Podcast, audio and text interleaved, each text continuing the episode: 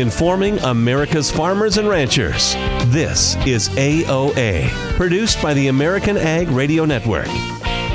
Now, here's your host, Jesse Allen.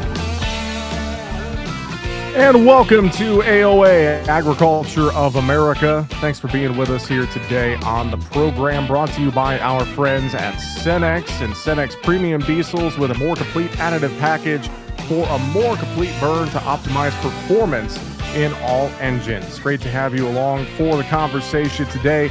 I'm your host, Jesse Allen. Exciting show coming up. We are going to talk markets in just a second with Don Roose from U.S. Commodities.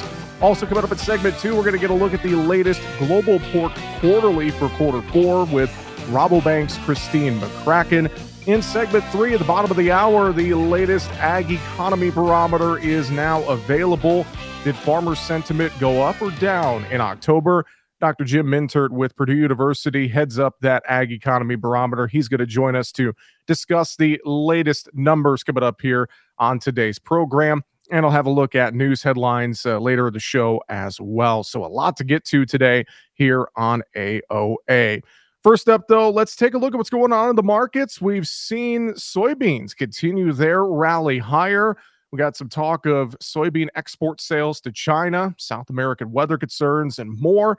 Joining us now for market analysis, Don Roose with U.S. Commodities. Don, it's great to talk with you here on AOA. Thanks for joining us today. Yeah, good morning, Jesse. Appreciate you being on with us, Don. Let's talk first about this soybean market. And as I mentioned, uh, got some rumors of big Chinese purchases of U.S. beans, and it looks like we got some of those confirmed on Wednesday morning. And then, two, we got some of these South America weather concerns. It seems to me those are the two big drivers right now leading uh, the bean market, which is in turn helping lead corn and wheat higher, it looks like here midweek, Don. Yeah, exactly, uh, Jesse. You hit some of the uh, big items, uh, you know, squarely. Um, and this whole thing is uh, goes back to the uh, dry drought that we had in Argentina, if you remember last year, and they're the largest soybean meal exporter in the world. So it's been the soybean meal here short term that's uh, rallied this market. We're in contract highs on the nearby soybean meal. That's really given some strength to the soybeans. But as you said, you know, it's inch by inch uh, going forward what happens. And it's an El Nino year, so we're in a dry, droughty pattern in uh, northern two thirds of Brazil. Um, and it looks like the next 30 days, off and on uh, dry, droughty conditions continue at some key times. In southern Brazil, just plain too wet. Um, you know, so issues down there. So Argentina's improving in a, in a, a dry drought year, but not good enough here to overcome some of the issues, Jesse. Well, Don, I know we have a WASDE report coming up on, on, Thursday, that November report. Typically not a big market mover. We could see some changes, though, depending on what USDA throws our way. But I, I look at this current soybean rally that we've seen extended. You mentioned the meal kind of leading the way here. Uh, harvest wrap it up. Have to think farmers uh, are taking a look at uh, some selling and risk management here in this soy complex specifically, just as this market continues to move higher and, as always, uh, uncertainty ahead of a WASDE report. Yeah, you know, you're exactly right. Uh, tomorrow at 11 o'clock Central Time, we have the WASDE report. And, you know, after the uh, last report in October, uh, we did take the yield down on soybeans about a half a bushel, took the corn down about eight tenths of a bushel. So that was the catalyst to uh, tighten uh, up the uh, ending stocks a bit, push us higher. But uh, the you know we were up like 40 some cents after that report. So that's the fear. Uh, does a small crop get smaller? You know we when we went lower on the yield from august to september september to october history says you go lower again in the october to november. Um, i think the fear is that on soybeans but you know there's a concern that maybe the corn yield could get bigger. That pushed us down yesterday to the summer lows but we bounced. So uh, it's a it's going to be a uh, you know, a market mover, there's no doubt. But then we're going to quickly, Jesse, be right back to looking at weather in South America going forward. Well, in this corn market, you mentioned that we got down to those lows, and uh, corn's just been a, a dog here as of late. And I think a lot of that comes back to the fact that uh, you you hit it. Uh, we could see that corn crop get bigger. We got a lot of corn here in the U.S., Don, and I just feel like I keep seeing deja vu with this core market hanging around this 475, 480 range. It feels like we've been stuck there for the last six months or so. Yeah, you know, we have, Jesse, and I think part of the reason is we've kind of reached fair market value. And I think when you're uh, lugging around a 2.1 billion bushel carryout on corn, you know, it's uh, you know, it's hard to put uh, lipstick on that pig, you know, and make it look any different. It's just one that is anchored. And then you got Russia continuing to sell wheat uh, below the world market values. They had uh, supposedly a big uh, wheat crop, a bumper crop is what they want to say. They're selling that for arms, so we'll see going forward. But, you know, the other thing, Jesse, when you look forward, I know we're talking weather and bullish, but the government came out with those uh, long-term projections uh, yesterday, those uh, 10-year projections, and they have the uh, carry out this year 2.1, of course, but then they go 2.6 billion and they ramp it up going forward every year up a little bit until you get over 3 billion bushels. So um, it's one of those that we need weather problems to move higher, and certainly we're at the uh, doorstep of some uh, issues in South America that could develop into something. But if the weather pattern changes, Jesse, it's going to be the opposite. So dicey going forward. Let's talk livestock a little bit here before we uh, run out of time in this segment. Don, more pressure in cattle and hogs uh, here on Wednesday. Uh, concerns, uh, especially I think about this cattle market, just been in a downtrend here the last couple of sessions. What's your thoughts in this protein sector overall right now?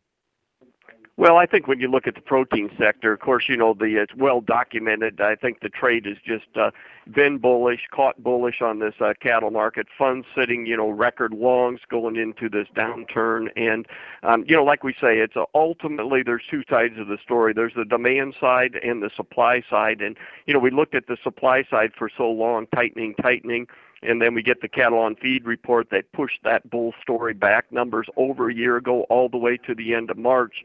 That was just enough to tip the scales down. And then there's the demand side of the market, which is uh, getting shakier as we go with uh, you know all the uh, issues with the economy popping up. So bottom line, uh, like we say in the beef business, you know nothing's enough if nobody wants it. Uh, the hog market switching gears over there under some big pressure here today. Uh, hogs are uh, kind of more of the same, too big a supply short term. It's uh, the hog industry's in that liquidation. You would think at some point in time next year, maybe the middle of next year, that we start to see those lower supplies from the liquidation pop up, give some support to the hogs. But for now, least resistance is down in the meat market. Uh, of course, we'll get oversold and get some bounces here and see where the value is, Jesse. Well, we do appreciate the time and the analysis here today. Don Roose, U.S. Commodities in Des Moines, Iowa. Don, thanks for joining us on Agriculture of America. We really appreciate it. We will look forward to talking to you again in the future. Thanks so much. You bet, Jesse. Have a great day. Again, Don Roose there with U.S. Commodities joining us here today on Agriculture of America. Appreciate the thoughts and the market analysis. Uh, Continuing to watch the grain markets rally while we see pressure in the protein sector. Going to be uh, something to keep an eye on, especially uh, heading into WASDE report day on Thursday. All right, coming up next, we are going to have a conversation about the pork market a little bit more on the global scale. Christine McCracken with Rabobank. She joins us next here on AOA, brought to you by Cenex Maxtron Synthetic Diesel Engine Oil. Oil that runs smart. Back with more right after this.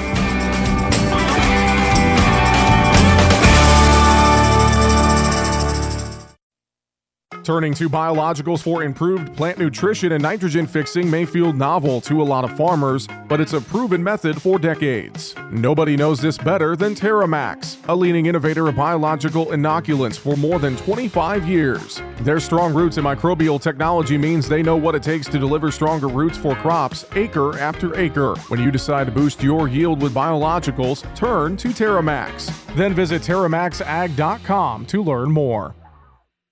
Take control of your legacy with Uncommon Farms. Their ag business professionals can help your farm take on challenges in the five key areas of financials, human resources, strategic planning, management, and succession planning. From their nine subject matter specific peer groups, full service accounting offerings, crop insurance experts, and more, Uncommon Farms is the resource your farm needs to succeed into the future. Visit uncommonfarms.com today to learn more about their service and software offerings that will propel your farm into the future.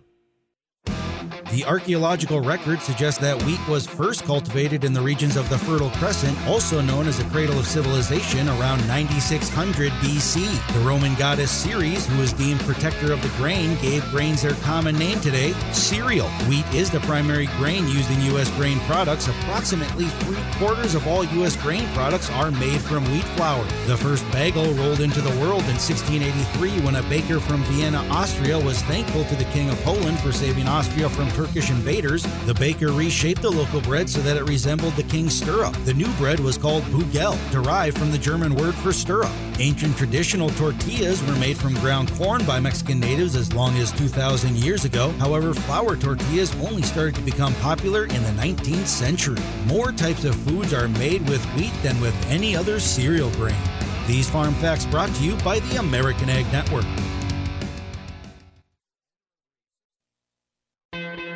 Hi, I'm news correspondent Bob Woodruff. In 2006, a roadside bomb struck the armored vehicle I was riding in while reporting from Iraq. I sustained a life threatening traumatic brain injury. The military term got your six means I have your back, and that day our service members had mine. During my recovery, I learned firsthand the challenges facing our service members who return home with injuries.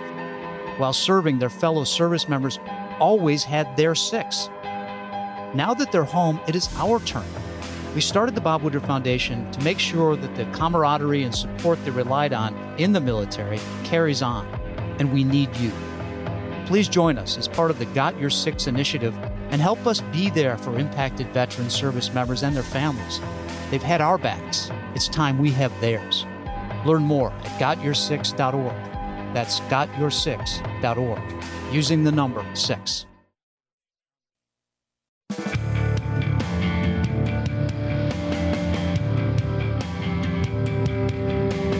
Information America's farmers and ranchers need. AOA. Now, back to Jesse Allen. And welcome back to AOA, brought to you by Cenex Premium Diesel, a diesel that doesn't mess around. Right now on the program, we want to talk about the latest Global Pork Quarterly and what is going on in the overall pork industry. Joining us, senior analyst of animal protein with Rabobank, Christine McCracken. Christine, it's great to have you back on the program. Hope you're doing well. Thanks for joining us. Yeah, good to be back. Thanks. Well, let's go through the uh, Global Pork Quarterly and uh, look at some of the main global issues that are out there for this year. Uh, what's the biggest takeaway, biggest top of mind thing uh, that you found with the recent report here? Let's just start there. What's the biggest thing or the biggest sort of headline that you're kind of seeing drive everything right now?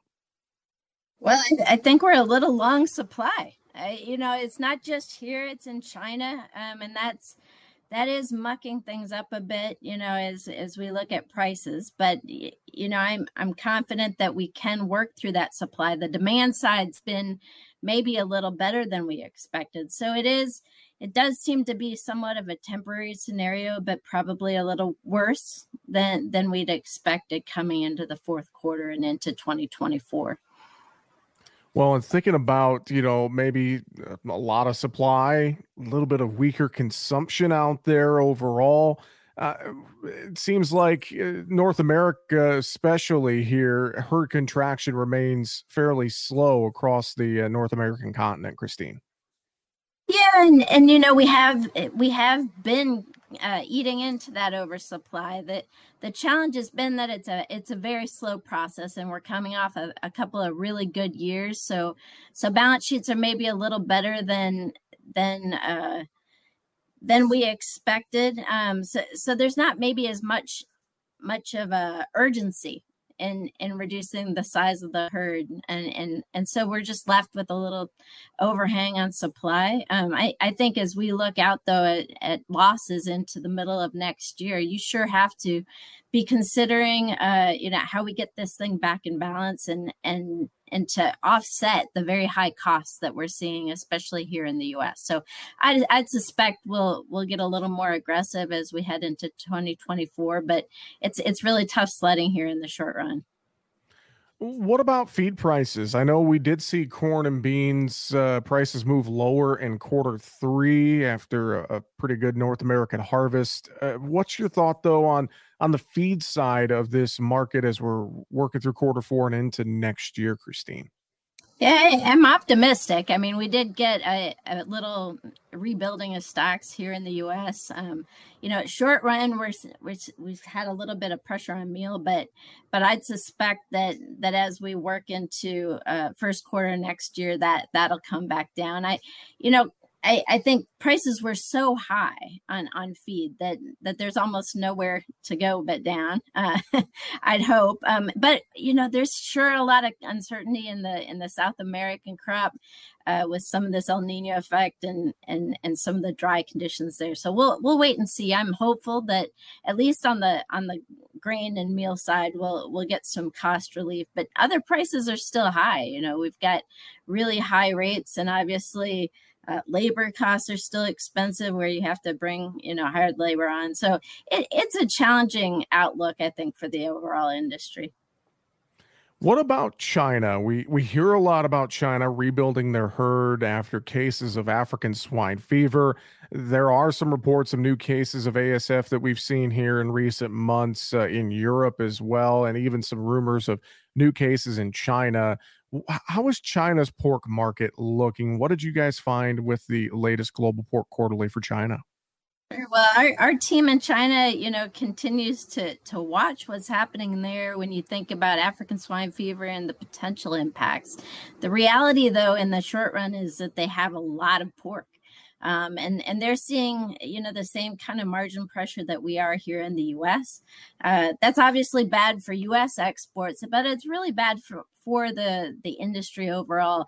I think it's going through a bit of a, a transition. If you think through kind of that ASF and how it impacted the smaller producers, especially some of that rebuilding effort, especially by larger producers, um, I think it's a bit of a an adjustment period as as they kind of move to some of these maybe larger more productive systems um, that and that's going to put some pressure on those smaller producers to to probably exit. It's a little harder uh, you know they don't have the same kind of information systems and transparency that we do here in, in north america so it's it's hard for them to know exactly how much to produce. But i tell you today uh, boy it's it's really tough outlook for them. And so so i don't suspect that that um, that we're, we're going to sell a lot of pork to China anytime soon. Well, I know we are selling quite a bit of pork to countries such as Mexico and some other of our main trading partners in Central America. It seems like U.S. pork demand abroad is, remaining fairly good here this year, despite, uh, you know, we look at the other markets uh, that I mentioned, like Mexico, et cetera, it still seems like that demand for U.S. pork is is remaining pretty good in other countries. Christine, it is, and and you know that's been the bright spot of of the industry all year. Um, if you think through um, just just how much um, you know we have available, I think, and we're we're still mm-hmm. a, a very cost effective option for, for export or, for importing countries if you think about how high prices are in, in, Europe for example because they've cut into their hog herds so so sharply. But I, you know Mexico's been a real shining star for us um, obviously a really important trade partner for the US and I think that'll continue. I, I'm optimistic given you know the the recent weakness in the dollar that in fact you know things could maybe even strengthen a little bit more on top of a, a really really fantastic fantastic year. So um, we'll wait and see. Again, China isn't a, a great option, but we've got some other markets that can really fill that gap, and I'm I'm pretty optimistic that we'll have a good year again in 24. Well, and you mentioned that dollar, and I know a lot of the the macroeconomic conditions that we are watching in terms of the U.S. dollar and other markets around the world and inflation here at home, et cetera, uh, and just some of that retail demand and more. There's a lot of things on the macroeconomic side that uh, I think need to we need to pay attention to pretty closely here working through this fourth quarter and into next year christine yeah it's it's a really complex outlook obviously there's a a lot of pressure on us consumers when you think through you know the rising costs of uh, or the impact of rising rates on on mortgages and and yeah. even car loans and, you know you see a lot of um a lot of of those purchases, especially going into the holiday season, going onto the credit card. So I, you know, I think that that does um, maybe make us a little cautious on on that early uh, 20, 2024 outlook, especially with so much pork coming at us. Um, but it's still a really affordable protein, and I think it it does. Um, it is a, a really important part of our our diet to to have um, you know a protein uh, and and give us the energy to I guess keep working all those hours to pay off those credit cards. it is a it's a challenge I think that that we're all going to have to work through, and that's not just here in the U.S. That's that's uh, around the world when we look at it's a lot of the uncertainty that's that's out there. Christine, uh, before we let you go as well, I know, uh, of course, we have Proposition 12 in California, Question 3 in Massachusetts, plenty of regulatory challenges. When you uh, put together the Global Pork Quarterly here for quarter four, did you look at any of those things, or are you going to be watching those impacts as we move into 2024? Yeah, I mean, we're getting some of that impact now. You see the price of pork on the shelf in California, obviously significantly higher right now. Um, there's a lot that we don't know about how this will um, play out in, in the coming months as, as they actually enforce um, Proposition 12 in California. You know, they gave them kind of a, a, a six month window here where they can transition. Uh, we have quite a bit in inventory, and that that'll need to move if if it isn't compliant. So, so you know, I think this is a rough period, maybe in terms of of transition, but you know, I'm optimistic that that we can clear that inventory. Overall, inventories are relatively low. Um, and that that should be able to get cleaned up pretty quickly. But you know, it does raise some questions about how you offset the higher cost of of that compliant product in California, in Massachusetts, um, and and how uh, all of those packers will will work through that regulatory kind of uh, complexity as as we head into the next year. But today, um, you know, I'd say that that we've been given a little buffer, um, and and there's probably not a huge impact, but it, it sure will uh, be something we're going to watch here as we head into the new year. Well, we appreciate the time, senior analyst, animal protein with Rabobank, Christine McCracken. Thanks for joining us here today on the show. We appreciate the time. We'll talk to you again soon. Great to be with you. All right, coming up next here on AOA, we are going to recap the latest Ag Economy Barometer. Has farmer sentiment risen over the last month or not? We're going to answer that question and more with Dr. Jim Mintert from Purdue University. He joins us coming up after the break here on AOA Agriculture of America, brought to you by Cenex Maxtron Synthetic Diesel Engine Oil, oil that runs smart. Back with more right after this. On the November episode of the Monthly Grind with the National Corn Growers Association, we discuss the importance of export markets, MAP and FMD funding, and more with Janice Hiley, who serves on NCGA's Market Development Action Team and the Indiana Corn Marketing Council, along with NCGA Trade Policy Director Nancy Martinez. Think about this funding for these two programs has not been increased in almost 20 years. And you might say, well, what do these programs do, Janice? It's all about those relationships we have with countries that we export to. The support comes from these type of programs. In 2020, the economic output produced by ag exports was over 300 billion. And as Janice was saying, how crucial MAP and FMD are, they actually are very effective federal investment programs. So the return on investment is over 24 to 1. Join us the first Wednesday of every month for the Monthly Grind, a partnership with the National Corn Growers Association on AOA. It's a show you don't want to miss.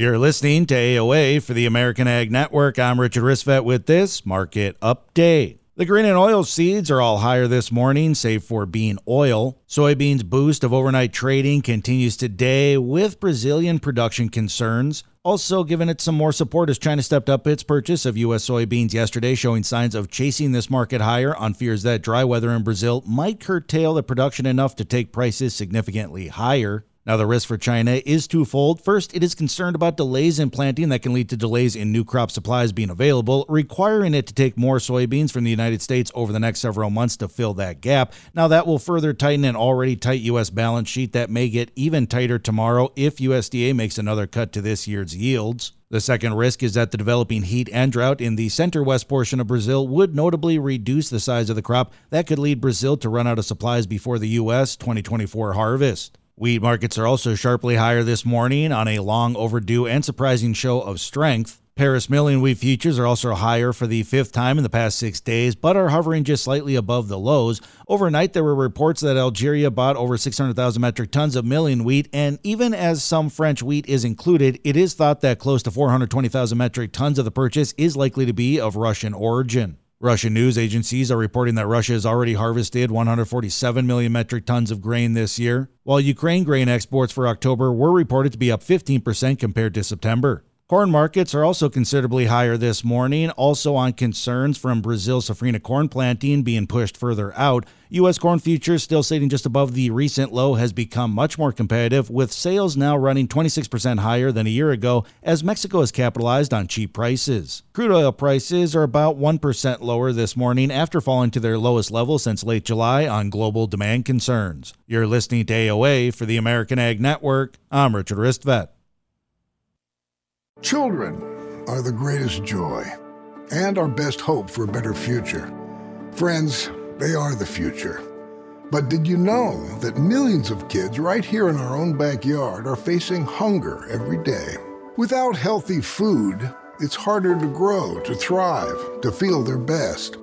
The impact when children don't have enough to eat is tremendous because when you're hungry and your basic needs aren't being met, you cannot learn. Every child deserves to be fed. This is a problem we know how to solve. Food is not just food, it's energy, health, confidence, hope, and even love. Yes, love.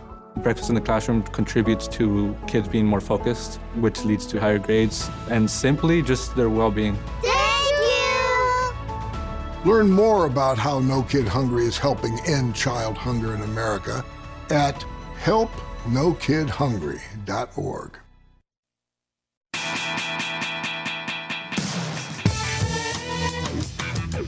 Informing America's farmers and ranchers. AOA. Now back to Jesse Allen. And welcome back to Agriculture of America, AOA. Thanks for joining us here today on the program brought to you by Cenex Premium Diesel a diesel that doesn't mess around. Find your nearest location right around the corner or online at cenex.com. All right, the latest Purdue University CME Group Ag Economy Barometer results are in, and we are going to go through those and talk about it right now. Joining us, Dr. James Mintert, professor of agricultural economics and director for the Center for Commercial Agriculture at Purdue University. Jim, thanks so much for joining us once again on AOA this month. I hope you're doing well. Yeah, it's a pleasure to be here.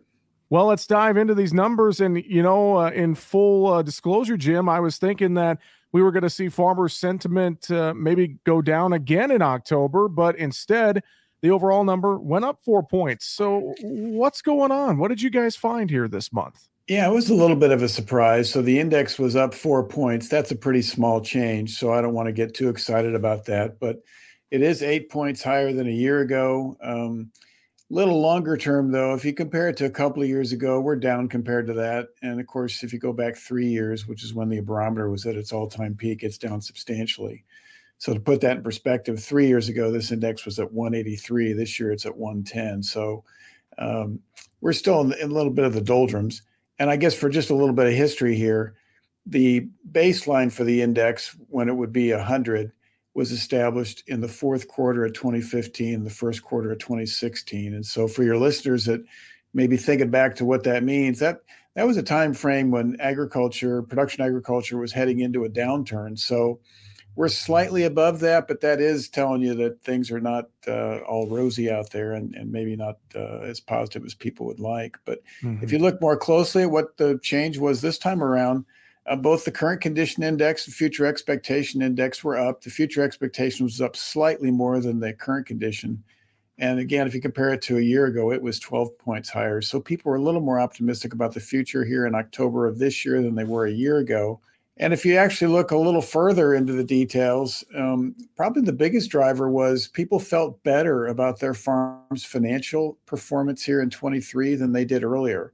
Uh, the Farm Financial Performance Index was up six points compared to not only a month ago, but also a year ago. And I think that probably tells the tale as much as anything. And so, you know, you're probably scratching your head a little bit trying to figure out, well, why did people feel better about that? And, and I guess that's an open question, but I mm-hmm. suspect, mm-hmm. At least for corn and soybean producers, part of that was probably tied back to the fact that yields this fall, especially here uh, in, in the Eastern Corn Belt, we continue to hear better than expectations, uh, in some cases better than, than historical yields. And I think that that probably filtered back into this farm financial performance perspective. And that in turn influenced where we wound up with for the overall barometer. Yeah, and that's a great point. I, have heard the same. I've heard some of that too from the Western Corn Belt. Uh, better in the East, but still some of that in the West too, with better yields for quarter beans. And then, you know, if there's more uh, more bushels out there to sell, I, I think that's a, a, good point you bring up. I know it's like you said, an open question, but it just feels like uh, some of this harvest optimism what it looks like, it sounds like to me, is that has kind of crept its way into farmer sentiment here as we head towards the uh, holiday season, Jim. Yeah, I, I, think that's probably the case. And we'll get some further information on this Thursday when USDA releases its updated crop production report. And we'll have more information on what the yields are, what USDA thinks yields are, um, and maybe get some confirmation here. But but even if those yields come in as expected, and I think the current expectation is for yields to be essentially about where they were in the previous report. But even if that's the case, I think from our survey's perspective, the issue for producers is one of uh, maybe a sense of relief because of the weather conditions this summer were so unusual. There was a lot of concern about the dry weather impact on yields. And by the mm-hmm. time we did our survey here in October, those combines were uh, starting to tell the tale, and the yield monitors were were confirming what was going on. And I, I, think just from a sentiment standpoint, that made people feel better. At least that's that's kind of our thinking here. Because if you look at it otherwise from uh, more of a broader perspective on the economics, you know, farm income in 2023, based on USDA's information, is going to be significantly lower than it was in 2022. From a long-term perspective, it's still a pretty good number, but still lower than a year ago. So, but I, th- I think this is more about uh, feeling uh, good about what took place uh, this fall. Now, I did see in the latest uh, barometer that the Farm Capital Investment Index, uh, that number did fall a little bit in October. So, even though there's a little more optimism out there, doesn't necessarily sound like folks are are turning around and, and spending some of that eh, money that may be coming into their farm operation. Sounds like they're maybe holding on to it a little bit more. Yeah, the investment index is always a little bit uh, of a puzzle. I mean, I, we have a large percentage of our respondents every month that tell us it's not a good time to make big investments. I think this month it was right around 75% of the people in the survey said it's not a good time to make large investments. And that gave us a, a reduction again in that uh, farm capital investment index we follow up and ask a couple of questions to folks who tell us it's a bad time and a good time to make investments. And the folks that say it's a bad time for quite some time have been pointing mostly to the increase in prices that took place for farm machinery and new construction. And that's still a significant negative factor for them. But one of the changes we've observed as we've moved through the course of 2023 is more and more people are telling us it's partly because of the rise in interest rates that's taken place. Mm-hmm. In the beginning of the year, I think of the folks who say it's a bad time to make an investment, uh, 25% of them said it was because of rising interest rates. On this most recent survey, that's up to 41%. And we actually have more people pointing to rising interest rates as a reason why it's a bad time, than we have people saying it's about prices, high prices for farm machinery and new construction. The related question on that is recently we started asking people who say it's a good time to make investments, why? We only started that recently because each month it's a small number of people that say it's a good time. Um, so we weren't real confident of the results with respect to the small sample size. But now that we've asked it four times in a row, we've got a little more confidence. And the first couple times we asked it, 40% of the people said it was because of strong cash flows. Mm-hmm. These last couple of months, that's been coming down. Uh, in September, that came down to 32%, and in October, that came down to 24% that suggests that that working capital that we had built up is maybe starting to tighten a little bit and maybe uh, people a little less inclined to make some of those big investments. We'll see how that plays out for things like farm machinery demand here over the next few months and, and carrying into 2024 well, I know too, Jim, eh, looking ahead through the report, you guys also ask looking ahead to next year, what's your biggest concerns for your farming operation? So I think this question ties in as well with the Farm Capital Investment Index and higher input costs. That seems to be the general theme that I hear quite a bit from folks in farm country. That is uh, one of the biggest concerns, and it looks like that was uh, the biggest concern this month on the report. Yeah, it's been interesting. Uh, it's very consistent. We get that as the number one response when we ask people what their biggest concerns are for the upcoming year.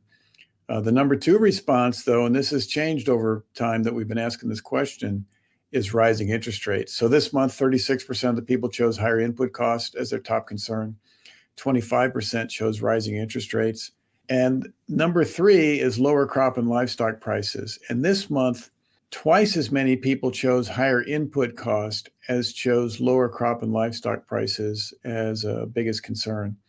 And you know, if we don't have data that goes back 30 or 40 years, but I, I'm inclined to think if we had a very long-term data set here, I think that's upside down. I think from a longer term perspective, it would be much more typical to see people choose lower crop and livestock prices as their top concern, and higher input costs would be pretty far down uh, the ranking. But I think this is just a sign of, of how topsy turvy things have been these last couple of mm-hmm. years. The volatility in input prices has been almost unprecedented. And so that's given rise to some anxiety, I think, among producers. And even though those input prices have softened over the last year, and fertilizer is the case in point, those fertilizer values have come down substantially over the last 12 months. They're still at elevated levels if you compare it to more of a longer term his, historical perspective. Mm-hmm. And I think that's created a lot of unease among producers, and it's it's still lingering out there. I, love this as well. You guys always have a, a, varying question at the end of the barometer each month. And you mentioned weather earlier, and this month's question ties into any long term changes folks have made on their operation with weather patterns in their area. What did you guys find with that question? Yeah, so this was stimulated by the fact that we had so much dry weather, and it was kind of an unusual situation with so much dry weather early led to a lot of conversations. So we decided to ask producers, have you made some ch- significant changes in your operation in response to your perception of, of long-term weather changes? This only went to corn and soybean producers because we kind of wanted to narrow it down and, and get some uh, idea with respect to what kind of changes they're making. But one out of four corn and soybean producers, 24%, said they have made some changes in response to long-term weather changes. And so when then we followed up with that group and said, Well, tell us about the kind of changes you've made. Number one choice was adopting or increasing the use of no till. That was chosen by one out of four. Um, changing mix of crops planted was chosen, I think, by 23%. Roughly one out of five said they were planting more drought resistant varieties. And then, maybe a little bit of a surprise to, to me, uh, I expected a few more people to focus on managing water in the form of tile drainage or installing irrigation and we did get some folks that that said they were making those kind of changes, but maybe not quite as many as I thought in advance. I think 9% said they were installing tile drainage, and another 9% said that they installed irrigation. And those responses aren't mutually exclusive. So some folks are doing more than one thing because they could choose more than one, one of these items. But very interesting in terms of, I, I think overall, the fact that one out of four producers are actually making some changes because of changing weather patterns. I think that's pretty significant. We do appreciate the time. Dr. Jim Mintert with Purdue University. Thanks for joining us this month. All right. Thank you. Appreciate the opportunity. Back with more AOA brought to you by Cenex Premium Diesel on the way right after this. Now. We tend not to think about now. We dream about tomorrow, relive yesterday. But sometimes we don't see what's right in front of us. Victory over cancer is in front of us. Right now, cancer research is saving lives. Cancer research funded by the V Foundation is leading to new discoveries and new treatments, and ultimately, one day, victory over cancer. Give to the V Foundation. Right now, one out of every two men and one out of every three women will get cancer in their lifetime. Now is your moment. You may save someone you love. 100% of your donation goes directly to game changing research. 100%. Donate at V.org. Because today's cancer research is tomorrow's victory. Don't give up. Don't ever give up. In Iraq, our truck hit a roadside bomb. I had about 16 surgeries on my hand so that I could regain function. And when I came home, I needed a new roof due to a storm, and my electrical was deemed unsafe and I was about to lose homeowners insurance as well. I didn't really know where to go in order to get help. And so I applied for Operation Homefront Critical Financial Assistance Program. They've really been a blessing. Operation Homefront is the safety net. A lot of veterans, they fall through the cracks sometimes, and Operation Homefront, they catch us. It's been a blessing to us. It's a blessing to other veteran families, and it's good to know that when we come home, there are people who are there that care about us and want to see us do well and want to see us succeed, and we feel it and we appreciate that. I would say you guys are angels behind closed doors. Visit OperationHomefront.org to learn more.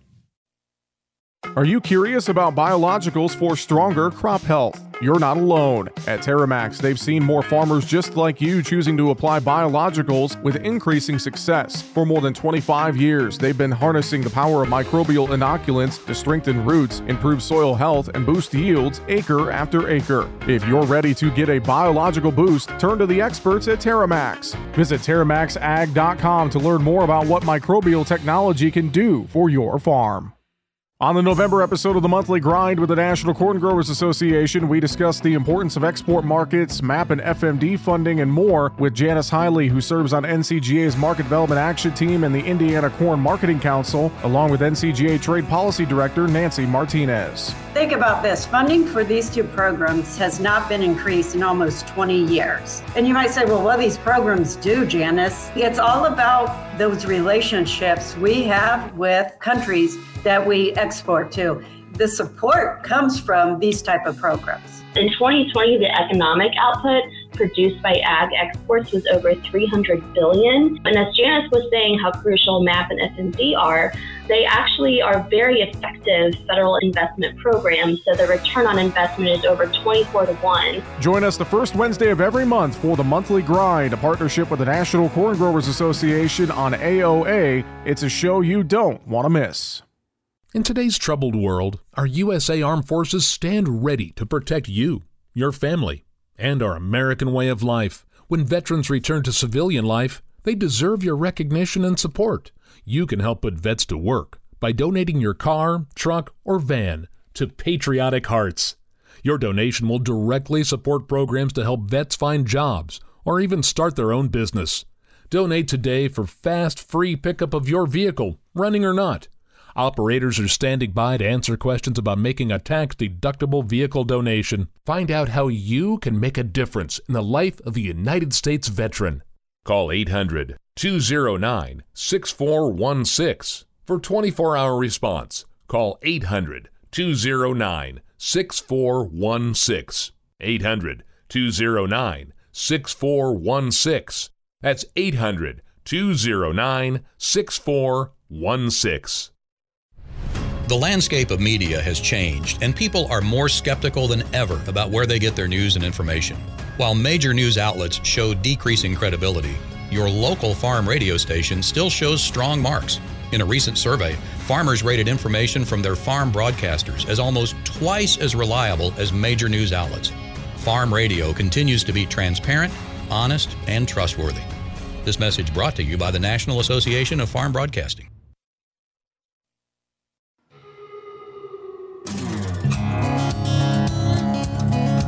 Informing America's farmers and ranchers. AOA. Now back to Jesse Allen. And thanks for sticking with us here today on AOA Agriculture of America. Jesse Allen back with you here. Today's program brought to you again by our friends at Cenex and their premium diesel lineup, including Cenex Roadmaster XL and Cenex Ruby Field Master for those off road applications. Everyday products powered locally by Cenex. Find your nearest location right around the corner, or you can find them easily online. Just go to Cenex.com. Great conversation there in the last segment with Dr. Jim Mintert from Purdue University, looking at that ag economy barometer for the month of October. And again, farmer sentiment rising a little bit up to 110, up four points in October. But as uh, Dr. Mintert explained, uh, you got to look at the broader picture. We're still down from the uh, all time highs here in the barometer. And then as well, even though there's a little bit of an improvement in current conditions and future expectations, still some things uh, that are a little bit uneasy on farmers' minds, including higher interest rates, higher input costs, etc. And that last bit we were talking about, uh, nearly one in four farmers responding to the survey reported making changes in their farm operation in response to long term weather pattern changes. I thought that was fascinating and could be an indication of what is to come here as we've seen the weather patterns shift here over the last couple of years and some things need to be done a little bit differently on the farm uh, changes implemented by farmers, uh, wide ranging, but some report are making multiple changes in response to the shifting weather patterns. So, very interesting stuff, and uh, really curious to see uh, the uh, next round of the barometer and uh, some of the new questions that they ask. So, again, thanks to Dr. Jim Mintert from Purdue University for joining us here today. Let's take a look at a few news headlines before we wrap it up on the show. Four states this week joined the Department of Justice's civil antitrust lawsuit against AgriStats. Now, the suit alleges that AgriStats organized and managed anti competitive information exchanges among broiler chicken, pork, and turkey processors. Now, the attorneys general of Minnesota, California, North Carolina, and Tennessee joined the effort on Monday. The Justice Department filed the lawsuit in September of this year, alleging that AgriStats violated Section 1 of the Sherman Act. Now, the complaint alleges that AgriStats' scheme continues to this day in the chicken processing industry, among others, while AgriStats paused its turkey and pork reporting after facing several private antitrust lawsuits. AgriStats has expressed an intent to resume such reports following the lawsuits. Now, a statement at the time of filing by AgriStats says, quote, the lawsuit threatens serious harm to American consumers of chicken, pork, and turkey because protein producers depend upon AgriStats reports to help them identify opportunities to reduce production costs to keep prices low. Well, USDA's latest report on foreign owned farmland in the United States shows foreign investors own less than 2% of all land in the country. Danny Munch, American Farm Bureau Federation economist, says Foreign owners of farmland are required to report their investments by the Agricultural Foreign Investment Disclosure Act. USDA publishes the results from those reports from the two years prior. So the most recent data we have is 2021 data. In 2021, 40 million acres, or 3.1% of all privately held agricultural land, was owned by foreign investors. Now, Munch says Canadian investors own the largest portion of foreign held U.S. farmland with almost a third of that, or 0.97% of all U.S. ag land. Following Canada, investors from the Netherlands own 0.37% of U.S. ag land, Italy 0.21%, the United Kingdom 0.19%, and Germany 0.17%. Those five countries make up over half of all U.S. ag land owned by foreign investors. Now, while a lot of attention regarding foreign owned farmland is focused on China, the country ranks 18th with 0.03% of foreign investor held land. A way to look at this is about the size of a single average size county in Ohio. Almost half of all foreign owned uh, ag land in the United States is timberland. In states like Maine, Michigan, Alabama, and Louisiana, over 85% of their foreign owned ag land is all forest land. And when we look at the types of companies, the leading investors are timber and paper companies and renewable energy companies investing in land for solar and wind projects. And you can learn more on the market intel page by going to fb.org. Well, retail fertilizer prices continue to be mostly higher, according to prices tracked by DTN for the last week of October.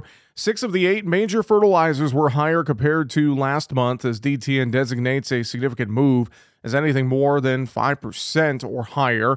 The only fertilizer with a considerably higher move was once again anhydrous, which was 5% higher compared to last month. The nitrogen fertilizer had an average price of $826 per ton. Now, five other fertilizers were just slightly higher looking back a month. DAP had an average price of $713 a ton, MAP at $801 a ton, 1034-0 at $611 a ton, UAN 28 at $358 a ton, and UAN 32 at $415 a ton. Now, MAP was back above the $800 a ton level for the first time since the third week of July. The price 15 weeks ago was $812 a ton. Now, two fertilizers were just slightly lower in price compared to last month. Potash at an average price of $508 a ton, while urea was at $573 a ton. Now, on a price per pound of nitrogen basis, the average urea price was 62 cents a pound, anhydrous 50 cents a pound, UAN 28 at 64 cents a pound, and UAN 32 at 65 cents a pound. And we talked earlier this week about fertilizer prices with Josh Linville from Stone X. And as he mentioned as well, plenty of global factors out there that we got to keep our eyes on. We have logistical challenges here. The U.S. river levels are coming back up, but still are at the uh, lower end. So a lot of things to consider and a, lot of things to take a look at. Definitely, uh, probably want to have a conversation with your fertilizer retailer in your area. Just make sure you have a plan in place for any of your remaining fall application here or thinking about next spring as well. And uh, taking a look at things uh, a little more closely here especially as you wrap up harvest season. So, something to think about there as we continue to watch fertilizer price trends continuing to trend a bit higher as of the end of October. All right, well, we are about out of time here on AOA today. Coming up on tomorrow's program, we'll talk markets with Mike Zuzolo from Global Commodity Analytics. We'll also catch up with Geoff Cooper from the Renewable Fuels Association, and we'll have a conversation with Ernie Goss, economist at Creighton University, about the overall health of the Midwest economy and the Midwest ag economy as well. All that and more coming up here on tomorrow's AOA. Brought to you by Cenex, Maxtron Synthetic Diesel Engine Oil, oil that runs smart. I'm Jesse Allen. Have a great rest of your day. We'll talk to you tomorrow. Take control of your legacy with Uncommon Farms. Their ag business professionals can help your farm take on challenges in the five key areas of financials, human resources, strategic planning, management, and succession planning. From their nine subject matter specific peer groups, full service accounting offerings, crop insurance experts, and more, Uncommon Farms is the resource your farm needs to succeed into the future. Visit uncommonfarms.com today to learn more about their service and software offerings that will propel your farm into the future. Join us every Tuesday for Around the Table brought to you by CHS as we examine how the modern cooperative system solves today's biggest challenges. We'll be talking to CHS experts and farmers and ranchers just like you, and we'll learn how cooperatives apply innovation and technology to help co op owners get more value every day. Join us around the table every Tuesday or visit cooperativeownership.com to learn more.